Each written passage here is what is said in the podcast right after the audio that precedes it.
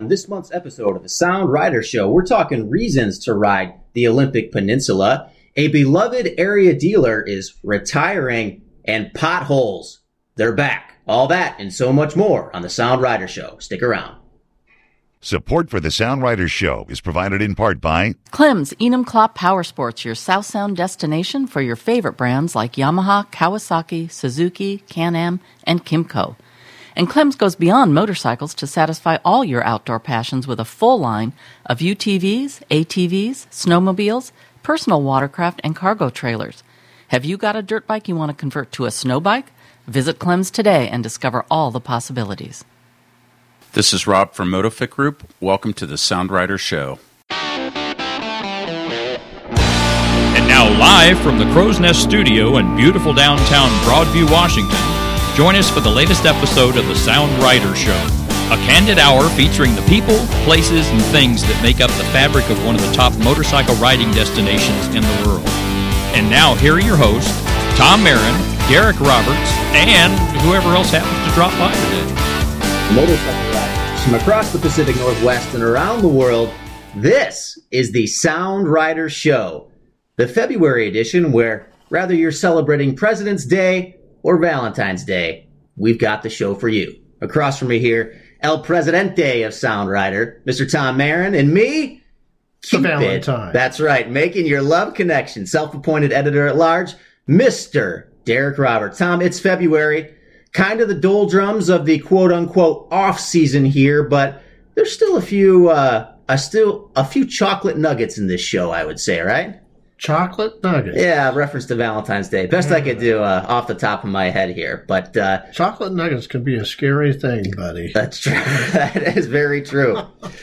Uh, but you know there are uh, there are some interesting things happening here in the Pacific Northwest, particularly. Um, you know, we had a uh, a longtime friend, longtime supporter of the show here, announce their retirement. Kind of a big time shop here in the the Washington area. It's really something. Skagit Yeah. Power Sports closing up. And this is but what has it been? Three, it's been more than three decades, right? I mean, the team Uh, has been 27 years. 27 years. Okay, so almost right at it. But you know, this was uh, I don't know that it was a, a shock in the broader sense, but it did kind of pull on my heartstrings when I saw the announcement because this is this is a terrific shop. It really is. Yeah. Um, it's been a great shop and a great group of people to work with. And I'm going to miss that because you just don't get that kind of vitality out of some shops, Yeah. you know? Uh, these guys are super dynamic, really good with their marketing. Um, and the kind of people I like where, you know, like you could have like 10 ideas and, and you get the one that's right to fly. Yeah. And they, they did. They always did. Open minded and progressive and sort of uh, trying to roll with the punches, the changes of the industry. I think. Yeah, but man, what a what a sign of the times when they didn't even sell the business. Nobody wanted to, you know, nobody was well either qualified to buy or want, you know, could buy. And so because the three owners up there own the land too, then they decided to shut the the business down and sell the land and take that money for their retirement. Yeah, which is, I mean, I guess another sign of the times the fact that the real estate now uh, up north of Seattle is worth that much, just the land on its own, right? Yeah, I mean, all around them there are motorhome companies. Yes, yeah. So we're sandwiched in between several motorhome companies up there. Yep. And I, I'm gonna guess that somebody's gonna take that building down and park a bunch of motorhomes on it. Well, I tell you what, as, as people uh, lose their ability to balance a motorcycle, they drift right on into those motorhomes, and uh, those seem to be. I mean, that's the hot market in recreational vehicle. That and side by sides, right? I guess so. Have you ever stayed in a motorhome? No. I personally don't care for them.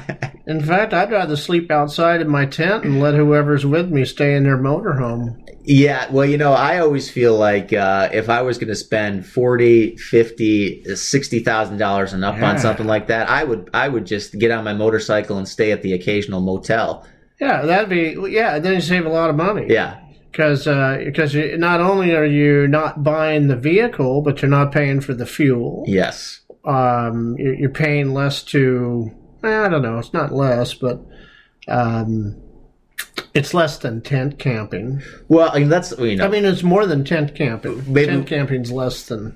right. Well, maybe we don't need to dive in this too much, but I tell you what, sometimes you go tent camping at a KOA and it's like thirty five bucks, and if you want to park your RV there, it's like ninety five bucks. Right, right. And I'm and, thinking- and, the, and the hotel or the motel, Yeah, like yeah, and I'm thinking I don't know if that's a good deal. So I don't need uh, 140 channels of cable TV. I don't need a uh, a gas I don't need the barbecue. insurance. No. I don't need the find a place to park it when I'm not driving it. Right. It's it's just not for me. I know it's for some people, and we have a lot of people who listen to the show who do enjoy their RVs, and, and good for you guys. Yeah, but uh, yes, we wish those folks and uh, the incoming uh, motorhome dealerships up off of I five. We wish them luck as well. But uh, gonna miss Skagit Power Sports. You definitely, definitely. Um, they are staying open and through this month and into March. Okay.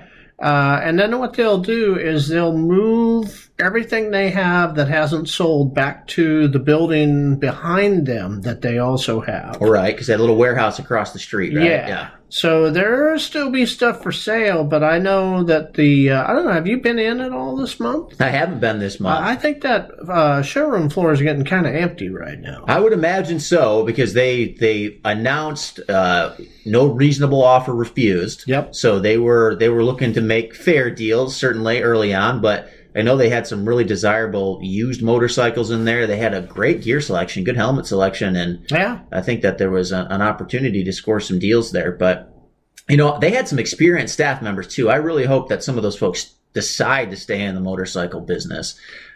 I told Jose, wherever you go, take me with you, my friend. That's that's the uh, the first guy that comes to mind there. Certainly a uh, People probably don't know this, but I've done the uh, graphic arts, Right. done the web, some of the web stuff, and the social media stuff with them now. I think going on four years. yeah, a supporter of Sound Rider in more ways than one. That's certainly. right. Yeah, That's right. So uh, definitely going to miss them.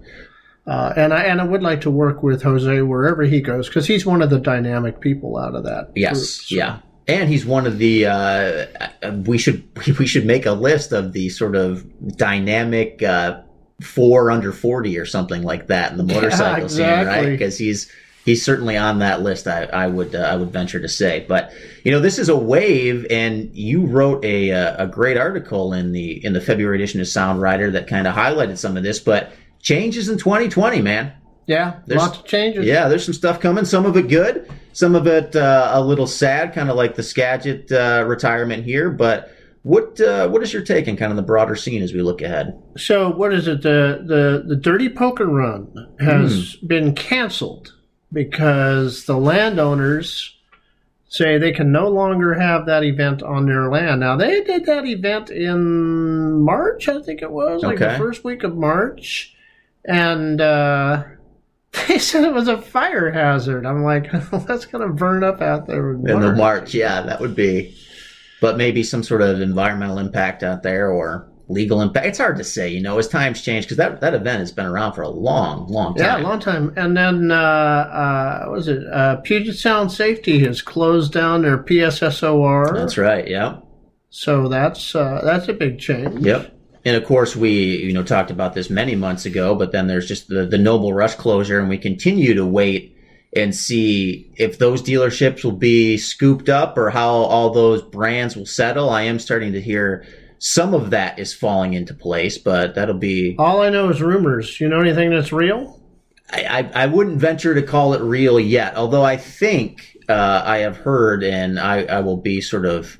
I will hesitate to name the dealership specifically, but I heard that somebody a little north of us here in Seattle has officially taken uh, Ducati on. Okay. Have you heard that at all?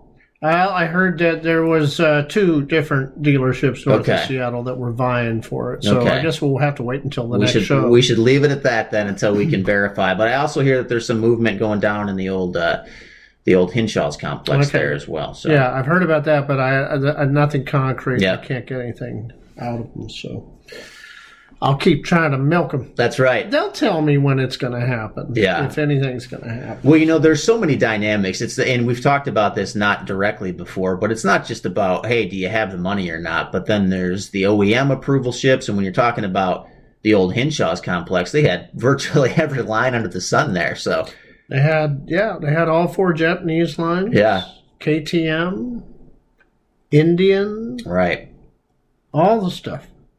So yeah, I don't know. Um, we'll just have to keep waiting to see. I, I, you know, as soon as we know confirmations on things, we're going to put them up on the uh, on the Twitter feed, right. on the Facebook, all those places. So our readers will will get to know about it. You can watch our news bites column on, on the magazine.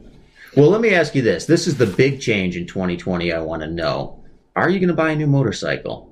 What's- Me? Yeah, what's got the inside track? Oh, you know, to, to replace my dual sport. yeah. Uh, I'm kind of on the fence about that right now. Uh, I, I think I'm just going to take the year off and work with the bikes I have. Okay.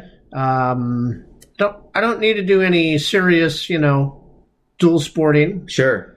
And uh, I do have two bikes that you know, one is one is you know okay for five mile fire road trip if I want to take a shortcut. 100%. Uh, I got a little 250 that does pretty good off road. So, um, I know, you know, I looked at the Super Tenere, but we haven't seen a real one yet.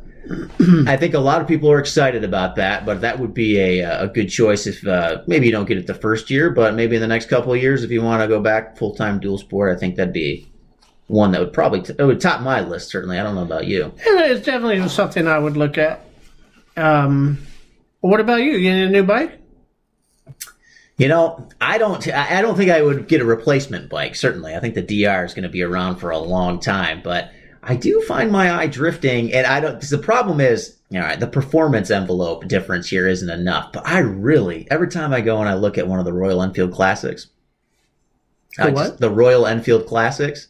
I just Uh-huh. I love the style of that bike, but I just it's it's not. I I don't know if it's a far enough performance difference to to justify owning a second motorcycle. Yeah, that's that sort of be something you just buy to look good or going around town on, right? Well, that's my primary concern, you know. I mean, I got to get out there and, and let people know. But, um, but all of those, uh, you know, the Tenere 700, or even if you're not on the Tenere 700, of course, if you're on the uh, the NC 700X, those are pretty good bikes for the the Olympic Peninsula. And I just saw a great article on ADV Pulse about um, eight reasons to visit the Olympic Peninsula. Did you have a chance to see this? no, go ahead. Tell Well- me what the eight reasons. Yeah, because I'd like to get uh, I'd like to get your take on this. So first one that, uh, and again, this is ADV Pulse, and uh, let me see who's the the author here. I'll have to scroll down a little bit, but the number one reason they listed was uh, epic off road terrain. What do you think out on the Olympic Peninsula? Can you find some good uh, off road stuff there? there is some nice stuff. Yeah. Got to go a little further south, right? Well, all the way around. I mean, there's there's things you can do up there by Hurricane Ridge. There's a really nice road that goes out to uh, Observation Point there. Um, down on the south end, there's a lot of dirt roads you can cruise around on. There's a guy who uh, his name is uh, the Grip Twister, Oh yeah, and he does a tour. You know, they modulate or, or modifies each year. Uh, I think sometimes though he misses some good stuff that that people should see. You know, where there's viewpoints and stuff, well that's true. and those aren't always in the Grip Twister maps. Well, and one of those viewpoints is the second one on the list here, and it's I guess not a viewpoint, but just in general, uh, the unique explore a unique forest landscape, Mm-hmm. right? Because there's a lot of good. I mean, that's when I think of Western Washington, you think of forested landscape, certainly, right? Oh, definitely. yeah, Definitely. And there there's some great viewpoints out of the you know, if you go up to like the Dennie Ahl Overlook, sure. that's beautiful. Um, but you know, those are things that you got to find them on a map and, and know how to get there. We have um, what do we have? We have uh, several Sasquatch tours Yeah. that had gone around on the Olympic Peninsula, and those books are available for people to purchase, and they'll show you where those things are. You get the GPS tracks and all that. Definitely. And, you know, part of the reason that I brought this up too is for people who are, you know, I think Washingtonians are, uh, Washingtonians are maybe a little more familiar, but if you're coming from Oregon or Idaho or somewhere else in the western half of the United States, it's not just the 101 loop around, No right? way. There's a lot more to ride. So, Yeah, you got to do your homework, But I'll- or get our books. that's right. Yeah. Get the books. Mm-hmm. Off, off the 101, of course, the Washington coast. That's a great reason to, to Oh, ride yeah. the Olympic. And you can ride a there. motorcycle on the sound out there. Yes, which is always fun. All the beaches with numbers. Beach number one, beach number two. So I'm trying to think uh, further up north, because I know down south they consider that part of the highway uh, the highway system. Do you know if that's the same up north there? Well, it's not part of 101. If you go out, No, if you go out at Moclips there or, uh, or Managed by the Department of Transportation, I guess I should say. I should clarify. what the sand? Yeah. Oh, I don't know. I don't think so. Because down to like Long Beach, that stretch on Long Beach you can ride on, Uh-huh. that's managed by the DOT. Oh, really? I didn't Yeah. know that. hmm Huh. And there's Always learning something new on the Sound. And, and that's right. And a little fun fact: uh, Copalis Beach, which is on the Olympic coast, there uh, is an airport. Ah, You can land an airplane out there. okay. hmm So that gives you an idea of how hard packed the sand is. you can get fried food out there too. Fried clams or Oh yeah, anything you want. fried zucchini, fried shrimp. so number four, he lists his amazing views, which obviously that's that's that's no question there. Number five, complete solitude.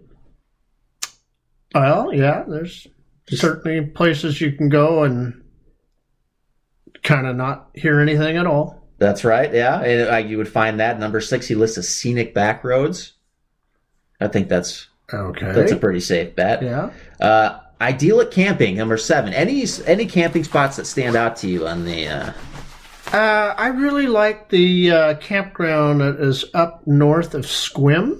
There's a state park up there, and uh, you get some stunning sunsets off of that campground because it's on the North Shore. yeah, So in the summertime, the sun's going to set up in the northwest, right. and you get some really great sunsets up there.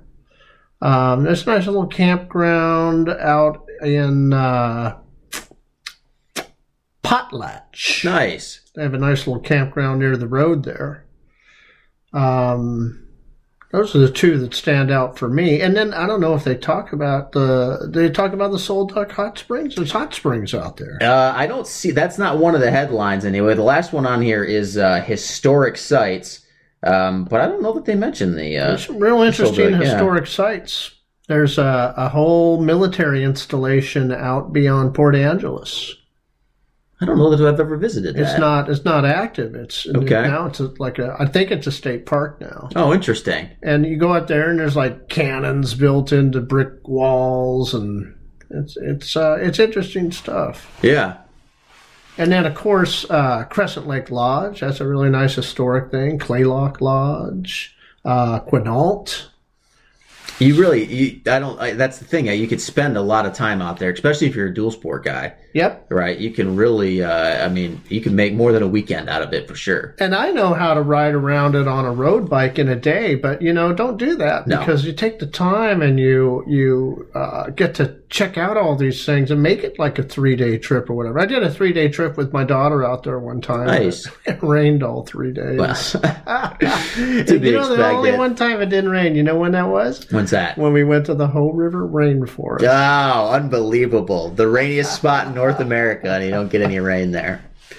But uh, I don't know. I thought that was interesting, and uh, if you want to check out the article, I, it's worth looking at. He took some really some really great photos, and it just got me thinking about how it would be a really cool idea to connect one of the the Sasquatch tours with the um, Vancouver Island tour if you have time, right? You can ride the Olympic Need a couple Peninsula. weeks. Well, you could take the black. Or what is the the ferry oh, up there? Black Ball Ferry's Yeah. a ball of wax. Yeah. Well, you could you could take that up north though, and you could have a. Uh, Only, only runs twice a day, and you better be one of the first 12 bikes that showed up. And you can't do a reservation. So, well, uh, tell me on what other show you're going to get that kind of advice, that's right. right? Only here on the Sound The only way show. I like to do Vancouver is go into Tsawwassen or go out of Horseshoe Bay I on the gotcha. Canadian ferries. Well. Skip the Black Ball. Well, maybe I'll do it and I'll report back. But I think it'd be a, a, Okay. a fun trip to do the Olympic Peninsula and Vancouver Island in one shot if you have the time. Yeah, if you have the time. Yeah. We're going to talk about having the time more, but let's take a little break. Support for the Sound Riders Show is provided in part by I 90 Motorsports, your east side destination for Honda, Yamaha, Triumph, KTM, Suzuki, and Can Am sales and service. Does your taste for outdoor fun go beyond two wheels? I 90 Motorsports has you covered with a wide range of sleds, watercraft, UTVs, and side by sides too. Check them out online today at i90motorsports.com. Hi, my name's Dan Muir uh, from Silverdale, Washington. I ride, among other bikes, an R1150 GS, and my favorite local ride is to uh, head up to Port Townsend in the afternoon just for a cup of coffee. This is David Christensen with Tucker Rocky, and you're listening to the Sound Rider Show.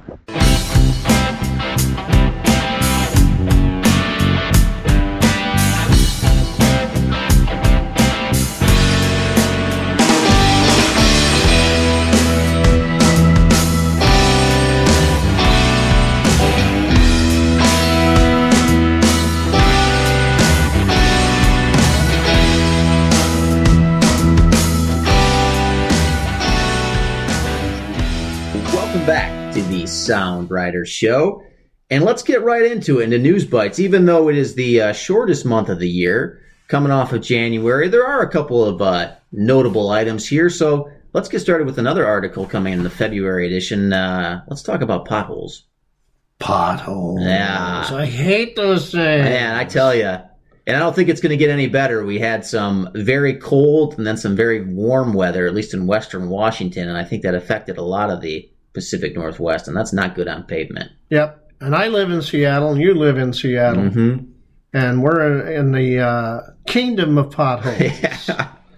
So, uh, you know, we have our pothole rangers, Yep. the Band Aid troop. the Band Aid Brigade. What we don't have is any kind of good street maintenance to stop potholes from occurring. Yeah. And so um, the article that you reference here is on Sound Rider. You can get to it from the homepage. And we just want to encourage everybody to report potholes around where they are. Whether you're, you know, in Seattle or you're in King County or you're in Oregon or wherever you are, uh, if if all the writers, if everybody who listens to this show, everybody that reads Sound Rider reported a pothole, think how much better the world would be. Yeah, I tell you, and that's uh, you know, it's a good reminder too, just to as you take the bike out into spring and even on some of these warmer days to stay vigilant because these aren't oftentimes these aren't just your normal potholes. No, You know, they could be pretty deep. I mean, they could be enough to derail you. So. And what wasn't there a week ago before the freeze is there now. Right. And, uh, you know, the freeze, is- we could still have a, a couple more freezes this year. So Oh, yeah. uh, that's going to, you know, that, that just really, everything's already loosened up and ready to go. If it hasn't gone yet, it's going in the next freeze. That's that's the truth. But let's talk uh, specifically here because I think uh, you may or may not unofficially hold the record for potholes reported in King County. I'm working on it with the Guinness Book of World Records. So tell people though the process here in King County, so they may be able to elucidate in some of the area, other areas of the Pacific Northwest how to go about that. So in Seattle, there is an app you can put on your phone. It's called the Find It Fix It app. And you just, uh, wherever you are, when you see a pothole, you just stand on the sidewalk across from the pothole and you hit the Find It Fix It app, and it'll automatically know where you are because it's GPS coded. Okay. And then you can uh, very quickly plug in that pothole. You do have to tell them what you're looking at, a pothole Right.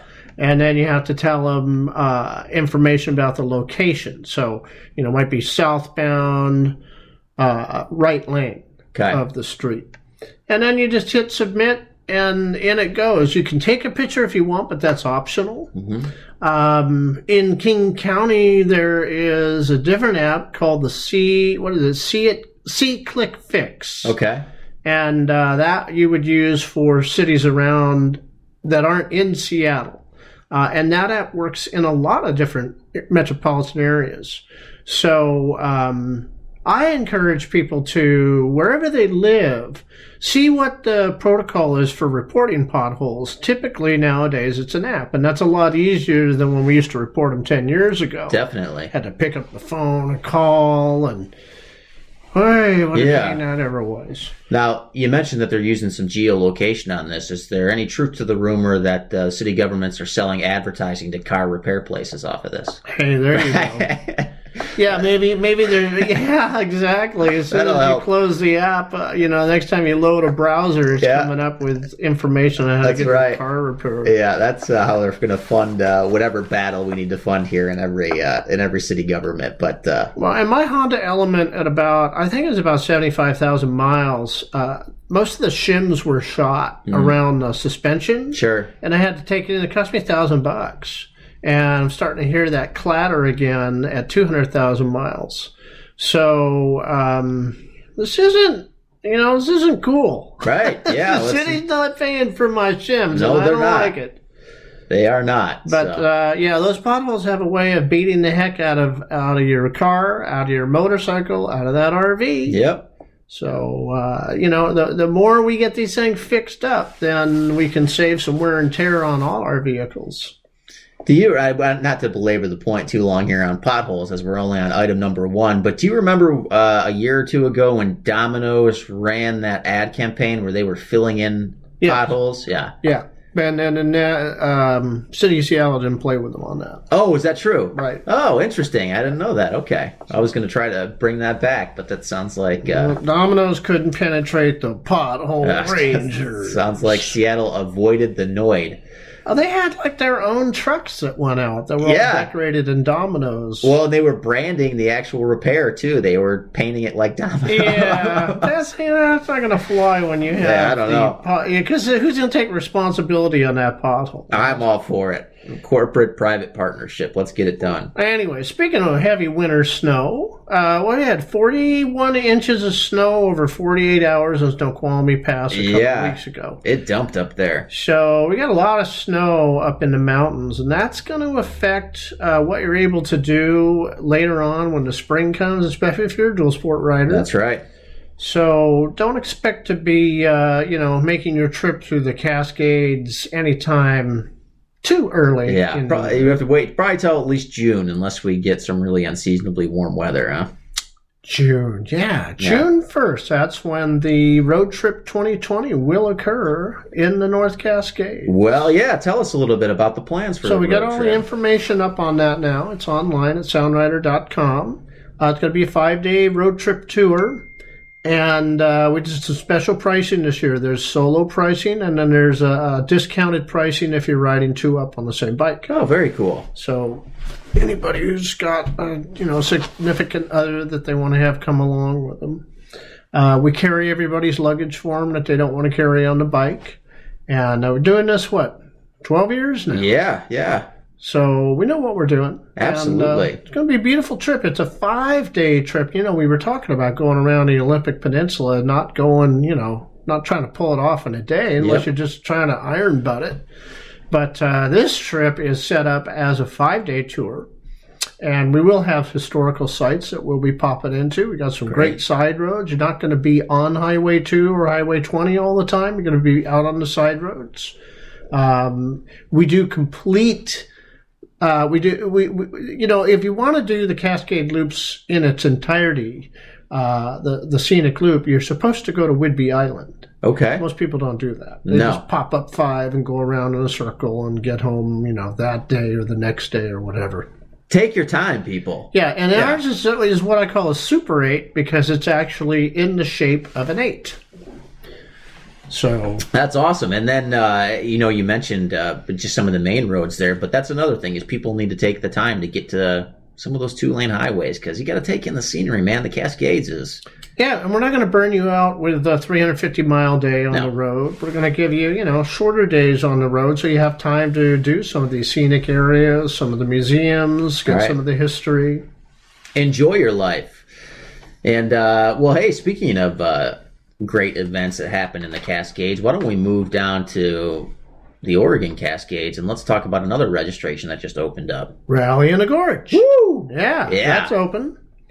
So uh, and uh, you know it's been kind of fun with the with the bad winter weather and all. I've been on the phone with my buddies like Jesse and uh, um, uh, Idaho Star. Oh, great, yeah, and we're all talking about what we're doing this summer. So there's going to be some fun stuff coming up. love it. Maybe a little gymkhana. Oh, yeah, we should definitely do that. Yeah. yeah. Jesse's a master at that, so Yep. get him involved. Yeah, well, it's always a great event, and I know that uh, it's February and we're talking August, but you know it's never too early to get excited about the rally in the gorge.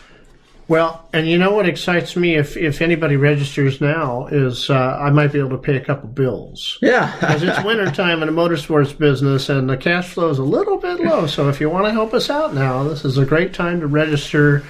And uh, I'm not sure yet what's going to happen, but I'm going to be pondering the idea I may need to charge more for Rally in the Gorge later. gotcha. So I may raise the rate in the spring. So now would be a really good time to sign up, but I'm not sure yet. I gotta I gotta do my get my math going. Sure. Well, discounted rate though, and uh, potentially in effect right now. And you just hey, you report that pothole, and you just go over to you know store.soundrider.com and visit the event tab and ra- uh, register right now for the rally on the Gorge. Oh yeah. if you didn't have anything to do, we got stuff for you to do. Oh man, this show. that's right. All kinds of stuff to do. Uh, hey, well, let's go to Saudi Arabia for a moment, shall we? yeah, I think it's a good uh, idea. Uh, Dakar happened. We talked about it on the show last month. Yep. And uh, Ricky Brabec won from Honda. First time a Honda rider has won in mm, a couple decades. Yeah, it's been a while for KTM Honda. had a 17 year reign. God, I was going to ask what the rotation had been, thinking that KTM had done probably at least 15 out of the last 20, but 17 in a row. That's uh, a pretty impressive accomplishment. And then for Honda to bring it out, that's a that's a good sign. And I seem to remember last year, uh, Ricky was was on day ten of twelve and broke the motorcycle, and I made a comment about that on the show. Yeah. And I said, you know, we just got people that are just riding too damn hard and breaking motorcycles when they have a chance to win. Yep. And and and he kind of said that in uh, in his uh, closing statements. That this year he really looked at how to, you know, get get the full twelve days out of it and not not put the bike in the shop. Man, I tell you what, there are uh, few motorcycle events that are as much of a spectacle as the Dakar, and uh, those bikes, God, they take a beating. Not to mention the people, not to mention the riders. Mm-hmm. You know, but uh, congratulations to Honda, though. This is a big deal for for them and for the uh, for the greater motorsports industry. It's nice to have Honda back on top. You know, nothing against KTM, but it's nice to have that a little variety amongst brands at the top. I think. And I'm a Honda man, so Of course, yeah. Uh, let's see. Uh, Yamaha coming up with a e-bike called the Crosscore. So this is the new wave here, but I haven't seen anything on the Crosscore. What can you tell us about it? I, it was white. It was a white bicycle with a battery on it, and uh, it looked kind of like a regular bicycle. Okay. Didn't look like these rad bikes or anything. It looked more like a bicycle than a than a, a fat tire, you know, style e-bike. So what's the strategy here? Is everybody just trying to make sure that they have their toe in the water so that when you know it hits, they can they can be part of it? Because I've all the brands are starting to release patents. We're starting to see drawings and mock-ups and 3D, uh, you know, specs, and it's. I, I'm I'm interested to know. d- Is this going to happen in America, or are these e-bikes just going to take over in Asia? And this is all just a spillover. What do you think? Well, I we'll have to wait and see. I guess. I guess. You know, when you get one, then we know it's hot. Well, that's for sure. Maybe that's your new bike this year. Yeah, I don't. Uh, you know, I'm all for an electric motorcycle, but I don't. I don't get the whole e-bike thing. I got to be honest with you. That's not. That's not my lane. Have you ever ridden mine? No. Oh, they're fun. Well, you know, it's like I can ride from here up to the top of Queen Anne, seven miles away. You can't do that on a regular bicycle.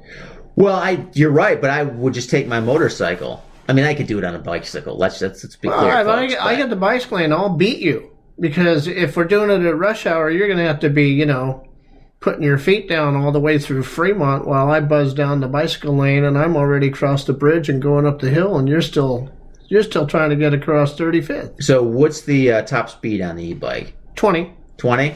Oh, I could beat you on a regular bicycle.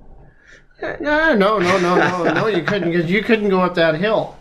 You couldn't get. You'd, you'd, you'd want to get off your bike and walk. Hey, a back little a little yeah. training, Tom, and I think I could do it. That's all I'm ah. saying. I give me about six weeks, and I'll be back and I ready to go. I can go up a hill at about 11 miles an hour, and you're going to go up a hill at about maybe four, maybe four. I don't know. That'll Those are be- steep hills. Schedule that as another one for our Sound Riders Mythbusters episode. I'll tell you what. I got a regular bicycle and an e-bike. I'll race you to the top of Queen Anne. I just I got to get a little I get a little training under my belt. Maybe this summer though. I, I would I'd be up for that challenge. So, uh, moving away from the e-bikes. Yeah. Uh, Ducati had a flat year, which I guess is good news for them. Sold uh, 53,000 motorcycles worldwide. And the model leader, I found this to be odd. Uh huh. The Panigale? Really? 8,300 units. That's like 15% of the sales off that one bike. That is surprising. I don't know who's buying them. Maybe, maybe they got to be somewhere else. I can't. I don't see a lot of Panigales around here. So what? Uh, before knowing this, what would have been your guess? I felt I would have I would have guessed it's one of their scramblers. I would have thought the scramblers Yeah. line. Yeah, Interesting. yeah. All right. Well, but I wonder where's the pocket of uh, Panigale lovers. I don't know, but they should all be at Sport Bike Northwest in the summer. That's right. We'll see you in, uh, down in in Hood. River. Hell yeah. I got a special discount for you. You come on to Panigale, I charge you an extra two hundred dollars. It only seems fair. got the money. You know those guys. They, they they they like to spend a thirty grand on the bike and another thirty grand on the carbon fiber accessories. You got to do that, and then you got to spend uh, at least another few grand on leather, right? Two? Well, at least a few grand. Oh, yeah, a few. Yeah, yeah. Like five. Yeah. Yeah. And then you get it with the Ducati logo sewn into it. it just goes up from there. We're just saying, uh, Ducati, we are accepting sponsorships for the Sound Riders show. So if you're listening, give, give us a call. Yeah, if we had a shop. Well, again, we, we, we don't know. Somewhere may, uh, may be landing there. so we'll fingers happens. crossed. You know, I am a fan. I do I, I I do really enjoy a Ducati though. I like the styling. It's a it's, Oh, yeah, it's a it's niche brand, but it's yeah, It's it's definitely art. They're good looking motorcycles. So I figured I figured they would have had their sales up if all those units hadn't been shipped back from the Noble Rush, right? yeah, we. That would have given them another five thousand units. That's that's hard to say. Yeah, that is that is a lot of speculation here in news bites. But So uh, some of our readers know of Peter Starr. He did a movie called Take It to the Limit, and he did a book that he followed up with on that. Right. And uh, and he has a new book out, and I'm just letting you know he's got a new book out. It's called Motorcycle Traveler. interesting. Kind of, I guess, kind of like a biography. Okay, so we'll keep an eye out for that. Another new book that's coming is from uh, Greg Frazier, who wrote uh, Motorcycle Sex, Yes, along with uh, hmm, about eight different other books. he's written quite a few, certainly, yeah, mostly about travel and that sort of thing. and circumvented the globe six times on his motorcycle. I think so. Yeah. Okay, yeah. So he's got a new book. It's it's going to be coming out. Eh, sometime probably later in the late spring right. at this point. But uh, it'll be called uh, Motorcycle Adventurer Frazier Shrugs. Okay, well maybe we can get a uh, a little a little note on what's that what that is about when he gets ready to release that, right? Because I know a lot of our listeners. Yeah, we'll like probably call it the Fudruckers in Malaysia. There we Get go, yeah. Get them to an interview. A little us. throwback to a few years ago. hey, before we close out, I want to just mention one other quick thing here, just to get your take. Were you a Rush fan?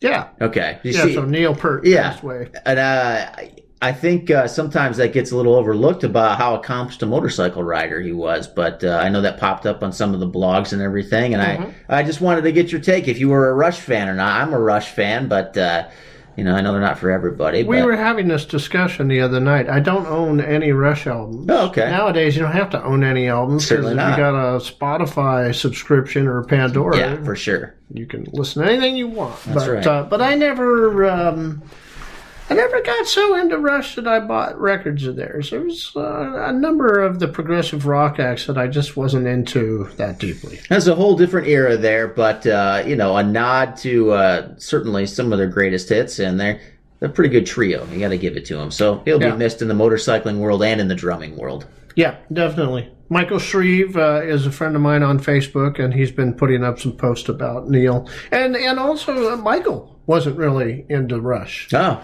Uh, didn't really get into Neil Peart until more recently, like when like the last five years. well, it's funny how that can come around like that. You know, sometimes you go your entire life and then you you revisit an artist or uh, a talent, and you realize that you know they kind of hit you in a different way. Yeah, that's the way I am with the Carpenters. Oh, no kidding! Oh, they just blow me away now. Wow. Yeah. See, you I- can't get this on any other motorcycle show. yeah. All right, let's take a little break. When we come back, we got the calendar. Support for the Sound Riders Show is provided in part by Cascade Motorcycle Safety, featuring two ranges located in Anacortes and Bellingham. Cascade Motorcycle Safety offers beginner and intermediate rider courses and is certified to test riders for their motorcycle endorsement. For more information, visit their website at Cascade Motorcycle Safety today. Hi, this is Ian. I live in Seattle. I ride a Kawasaki Versys, and this summer I'm going to be riding off road in the Oregon desert. Hi, this is Scott from Orion Americas, and you're listening to the Sound Rider Show.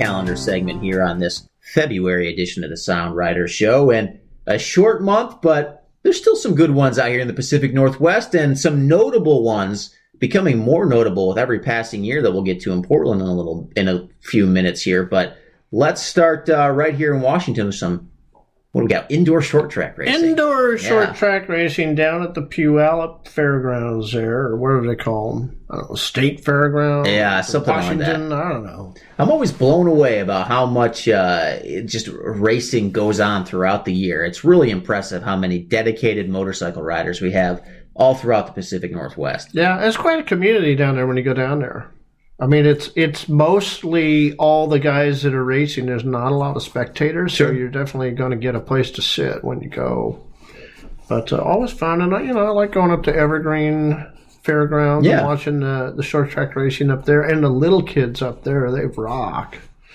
So it's always kind of fun. Yeah, nice to cultivate the youth too. Uh, it looks like uh, Washington State BMW riders on Sunday the 2nd will have a ride, and I do believe that would be a South Sound ride since Great. they had their last meeting up in the North Sound. All right. So, uh, see, February 7th through the 9th, the Friday, Saturday, Sunday, the One Moto show is happening. Remember, we talked about this last month. Yep. New location. Bigger and badder than ever, apparently. I'm Gonna go for the three days, and there's racing during that because they're doing it over at the stadium. At the very least, some flat track racing. I don't know what else they're including I there, it's but flat it's track, flat yeah. track. Okay. So that'll be happening. Because I know that uh, a few of our friends from Tacoma Motorsports will be participating in those flat track races down there. Ah, Yeah. Okay. So keep an eye out for them. And also, I, you know, we don't have it on here. I just learned about this. Have you heard that there is also a number two show? Number two show. It's it's it's sort of a it's a riff off of the one show, Oh no, I haven't heard about. It. But this. in some other uh, greater Portland area, you know, in sort of that I guess hipster fashion, where when something gets too big, it's not cool anymore. A group have splintered off and started the number two show. oh, So keep an eye out for that. It might be kind of a fun balance over the weekend there. You can take in a lot of different moto culture in the greater Portland area. is it at area. the same? It's on the same weekend. And that's my understanding, yes. Oh. I don't have full details yet, Okay. but hit the Google for that. Hmm. Well, I wish them luck. Yeah. Uh, Saturday the eighth, out in Diamond Lake, Oregon. That's down by I think that's down by Crater Lake. yeah. Uh, there's going to have the snow bike racing going on down there. Be uh, round three of the series that they do here Right, in the yep. Pacific Northwest. And then uh, Friday and Saturday, the 14th and the 15th, you got Northwest Arena Cross up at Evergreen uh, Fairgrounds up there. More fun going on there. Um, this sounds like one for you. Uh, Sunday the 16th, the Chili Buns Run. Yeah. So is this also a chili cook-off? What's the uh, the I think reference it to chili ends there? with a chili feed. Nice. And it's in uh, Albany, Oregon. Where's Albany? That's down on the coast. I don't know, but I hear that that's Oregon's chili capital. Yeah. Yeah. That's what I'm thinking anyway. And then everything sort of slows down through the rest of the month. There isn't that much more going on. Um, starting on March 1st, we have the Cafe to Cafe Grand Tour starting. Now, I think we talked about this in one of the previous shows a little bit here, but what is, uh, pun intended, what's on the menu for this year's Cafe to Cafe? Because last year was uh, pretty close to record participation, if I remember correctly. Yeah, well, we never tell you what what the places are going to be. That's part of the value of buying in, is that you get that list of those restaurants. Right. But uh, and I pick restaurants right up to the last minute. Yep. So I just plugged one in the other day that I'd never heard of before, and uh, it was out in a really cool town, and it's got a good reputation, and you're gonna you're gonna like it. So you just uh, load up your Carpenter's playlist and you turn on the Bluetooth headphones and you go for it, right? I- You know, I tore the CD player out of my luggage, so I just have, There you go. just have the Spotify connected to the to the data plan. That's that's the way to do it. And I'll add on here too another uh, another event. This is end of March, but uh, AMA Supercross is coming to Seattle, CenturyLink Field. Is that going to be in March or April? Um, the last Saturday in March, March 28th, I believe. Oh, I thought I had this on. Uh... Oh, yeah, but that's in March, right? Okay. Yes, yeah. So just a just a little heads up for people. That's going to be a pretty big event. So Yep. So hey, that was exciting. That's a calendar. I tell you what, man, we burnt right through that, but at least some cool stuff going on if you do want to get out and engage in the community. And at the very least, we didn't add it on here, but get up and uh, go visit the guys at Skagit. A little farewell tour up there, right? Maybe you can get a good deal, but you Take a little farewell ride up there. yeah, good idea. Get lunch at the uh, Third Street Cafe. Yes, right. That's in uh, right by the courthouse there in Mount Vernon. Is that right? Yeah, All we talked about it on the show last month too. I tell you really what, good food. They should be sponsors. Good for you. That's right. All like right. the Sound Rider show. Let's take a little break, and who knows what's going to happen when we come back? You'll find out. Support for Sound Rider and the Sound Rider Show is made possible by The Rally in the Gorge. Are you ready to go beyond the main roads? Since 2003, the Rally in the Gorge has introduced riders intimately to the awesome secondary and tertiary roads in the Columbia River Gorge National Scenic Area. With programs for dual sport, adventure, sport touring, and sport bike enthusiasts, this is the rally you'll want to return to again and again. For more information, visit soundrider.com slash rally. Hi, I'm Ron Fox. I live on the Kitsap Peninsula in the town of Poulsbo. My favorite ride down here is the Vista House. The curves are great, the road is in great shape, and it is fun. Hi, everybody. This is Ryan Brown from Seattle Cycle Center, and you're listening to The Sound Rider Show.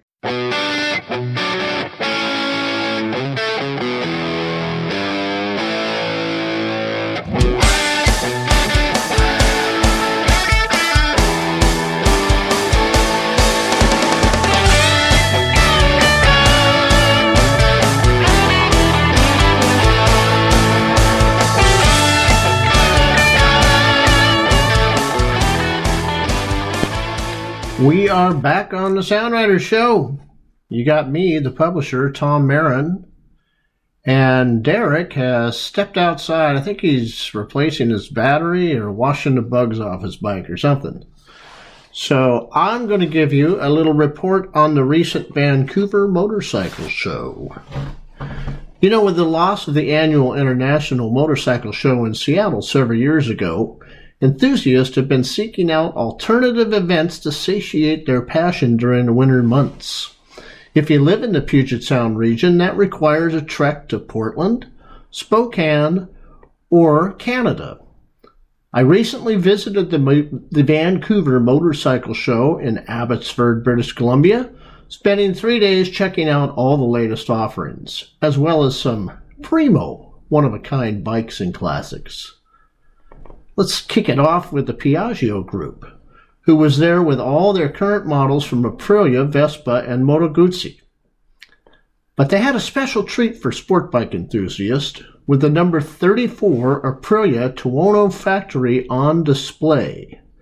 This is the bike that was ridden by team rider Rennie Scaysbrook last June, who clocked in a record breaking 9 minutes and 44 seconds from bottom to top of Pikes Peak. You can watch the video on YouTube. Heritage was evident in both bays of the show facility this year. Honda displayed the reintroduced CBR 1000RR Fireblade, returning to the market after long hiatus in its red, white, and blue glory. The bike is available in June. At $28,500 US, you may not see a lot of these on the roads, so be sure to get a look at the bike on the Honda website. And speaking of heritage, Suzuki takes a look back at its past in more ways than one. By now, most riders know the Katana has returned to the lineup after a 25 year absence. On display during the show was both the 2020 model, side by side with the last production model from 1994. That was pretty cool. But Suzuki did one better. Their newest V-Strom option, the 1050 XT, takes much of its design cues from a bike we never saw here in the States.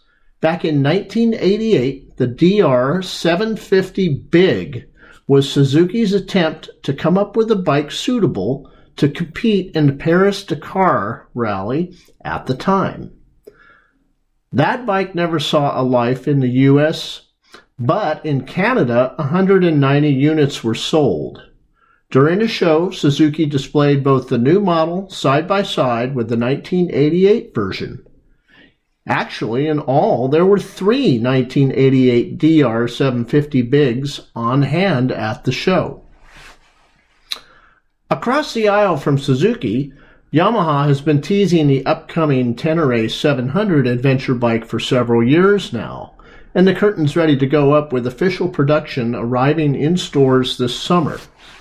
On hand during the show were four production models, including a low version that makes it possible for short guys like me to get their feet on the ground. And while we're on the subject of adventure riding, Horizons Unlimited will be moving their Mountain Madness GPS Team Challenge from the cusp to Princeton, British Columbia this year. More information about that is available on their website at horizonsunlimited.com. Taking a look at the cruiser market, Indian and Harley Davidson were dominant at the show, obviously. Many showgoers got their first up close glimpse of the all new Indian Challenger large format touring bike. Harley's new electric was there, the Livewire. Showgoers didn't just get to sit on the bike, but experience it on a static arcade like test ride platform. While there's no potato potato sound from the sleek machine, it does have its own distinctive whirring sound. One of the three local dealerships, Trev Deeley, had already customized a unit featuring an attractive red paint scheme you won't find on the production models. Triumph brought in their newly revised Rocket 3. Obviously, the former 2300 cc's wasn't enough for some riders, so the company has increased its displacement to 2500 cc's, more than the size of a number of compact cars on the road. But the design is elegant, it's well updated, and it's a head turner. Some excellent vintage classics were on hand during the show. Class 6 Cycles out of northern Vancouver curated the largest display that had a little of everything, including two other DR Bigs previously mentioned, a 1988 Yamaha Super Tenere 850, never released stateside, a Maverick mini bike, which was a knockoff of the Honda Mini Trail, a mid 80s Honda Super Cub, and at least three dozen other bikes. Look for a feature on Class 6 services in an upcoming issue of Sound Rider. All in all, the show was worth the trip north, and if you haven't been before or you missed it this year, mark your calendar for the last weekend in January of 2021. We'll be right back with some tips and tricks. Support for the Sound Rider Show is provided in part by Cycle Barn of Smoky Point, your destination location for all things Honda, Yamaha, Kawasaki, and KTM. Featuring a large showroom and fully staffed service area, the Smoky Point Cycle Barn is the place to come and compare all the latest models, have your bike serviced, and shop for aftermarket apparel and parts. Visit them online at cyclebarn.com. Hello there, my name's Scott. I live in Everett, Washington, and I've ridden for the majority of my life. I'm 52 years old now, uh, mostly motocross and off road stuff. That's the racing I did, but uh, thinking about an adventure bike and whether I go with just a good old fashioned dual sport that might be a few years older or something that's really zoot. Don't know yet, but uh, just getting interested and paying attention to what adventure bikes are out there. Hello, Matt Marici here with Piaggio Group Americas, all the way from New York City, and you are listening to the Sound Rider Show.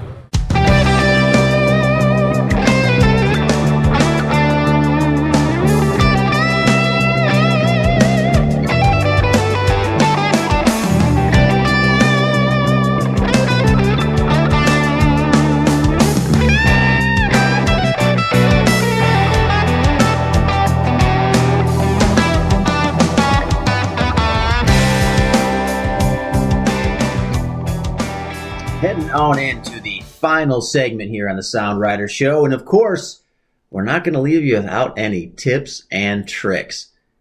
What do you got this month, Tom? I mean, there's got to be some good stuff in the uh, dead of winter here in February, right? Some nice tips for the listeners? Yeah. You know, um, I know that a lot of our listeners uh, give a dang about being healthy and eating well. Yeah. And uh, for Christmas, I got myself a couple things. Okay. Um, I got a sous vide. Oh, nice. Yeah, that's really nice. You make some really good food with that. I was going to say, what have you been making in that? What's the. Uh... I have made. Um, I know this doesn't sound like it's motorcycle related, but we're getting to it in a minute here, so hang on. Uh, I made some uh, scallops. Oh, great! And you know, you cook it for like a like about an hour in there. Yeah. And the nice thing is, if if they go for two hours, it doesn't matter because the temperature just stays the same the whole time. It's totally regulated. Right. Uh, I made some shrimp. I made some chicken. I did a ribeye steak the other day. And I think one of the best things, and it was the first thing we did out of it, was a we took the prime rib from Christmas that we didn't eat, Oh, nice. and we sliced it up and vacuum packed it, and then we put it in a sous vide a week later, and we had it as our New Year's Eve meal. Woo, that's good eating. And it tasted just as good as when we had it on Christmas Eve Wow. and it was uh, it was just as moist.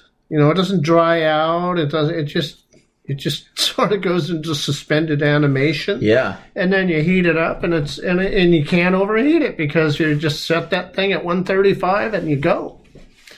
So uh, so anyways, that was one of the things I got for Christmas. But another thing that I got that was uh, released uh, this is the funniest thing. This is a book that came out and it arrived here on December 31st. I pre-ordered it back in September. I knew it was going to come at the end of December. And funny thing is, they put a 2019 copyright date in it. It only had one day in existence during 2019. I, that's one of those things where I probably would have put a 2020 Yeah. copyright. Sure, date sure. in. Anyways, it's called the Mediterranean Method. Okay. And it's written by Dr. Steven Masley, who wrote the book Smart Fat. And so now we're getting to the motorcycle part of this. Mm-hmm. Um, we talk about trying to eat healthy when we're out on the road, and it's next to impossible. Um, we got vegetable oil all over the place. Yeah. You got uh, junk food everywhere. A lot of fast food. But you know, if you can, if you can really nail down your diet at home, then you can start shedding some pounds. And when you do go out on the road, it's not such a big deal if you decide you're going to have a burger one day, uh, and and you kind of get off of that thing. And so. Uh, his version of the Mediterranean diet, shall we say, is uh, a very low carb, very low uh, glycemic load. Mhm. So there's not bread in there. There's not even pita bread in there. It's Okay. all fruits and vegetables, beans, uh, a little bit of some grains, but not like white rice, and then uh, uh, some proteins, but not red meat and uh, and and so I, I for the month of February or January, I pretty much ate all my meals at home out of out of what this book was providing me informationally. And I dropped five pounds. Oh wow!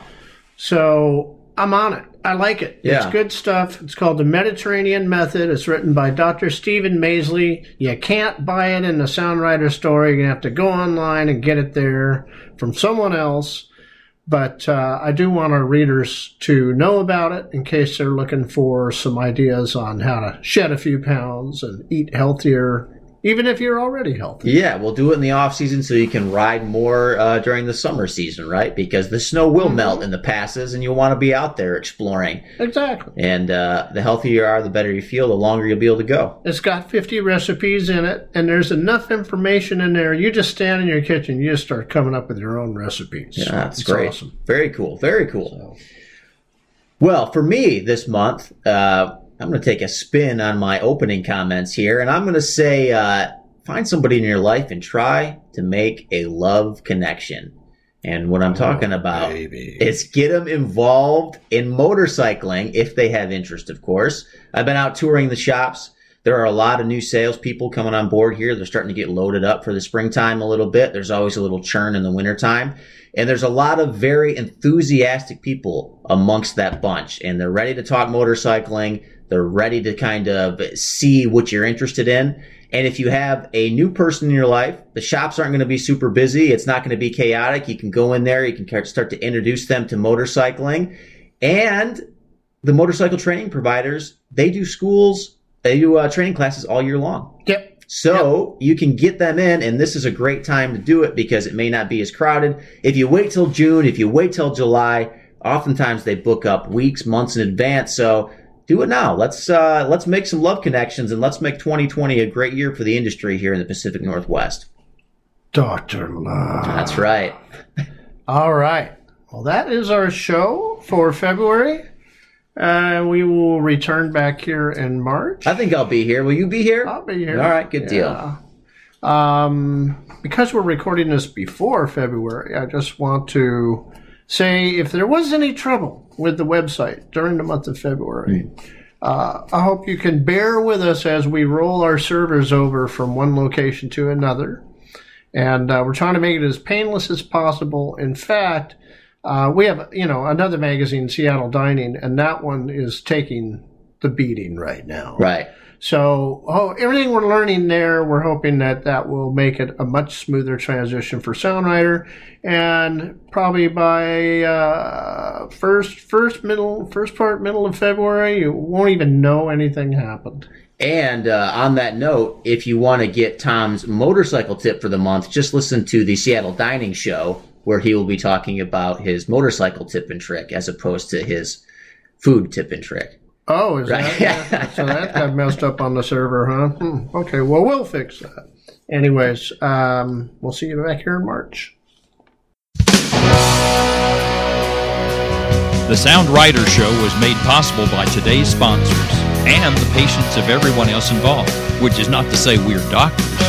Reproduction of this program in part or in whole is not legal without the express written consent of the podcast owner. But please be sure to share the link with all your Facebook friends.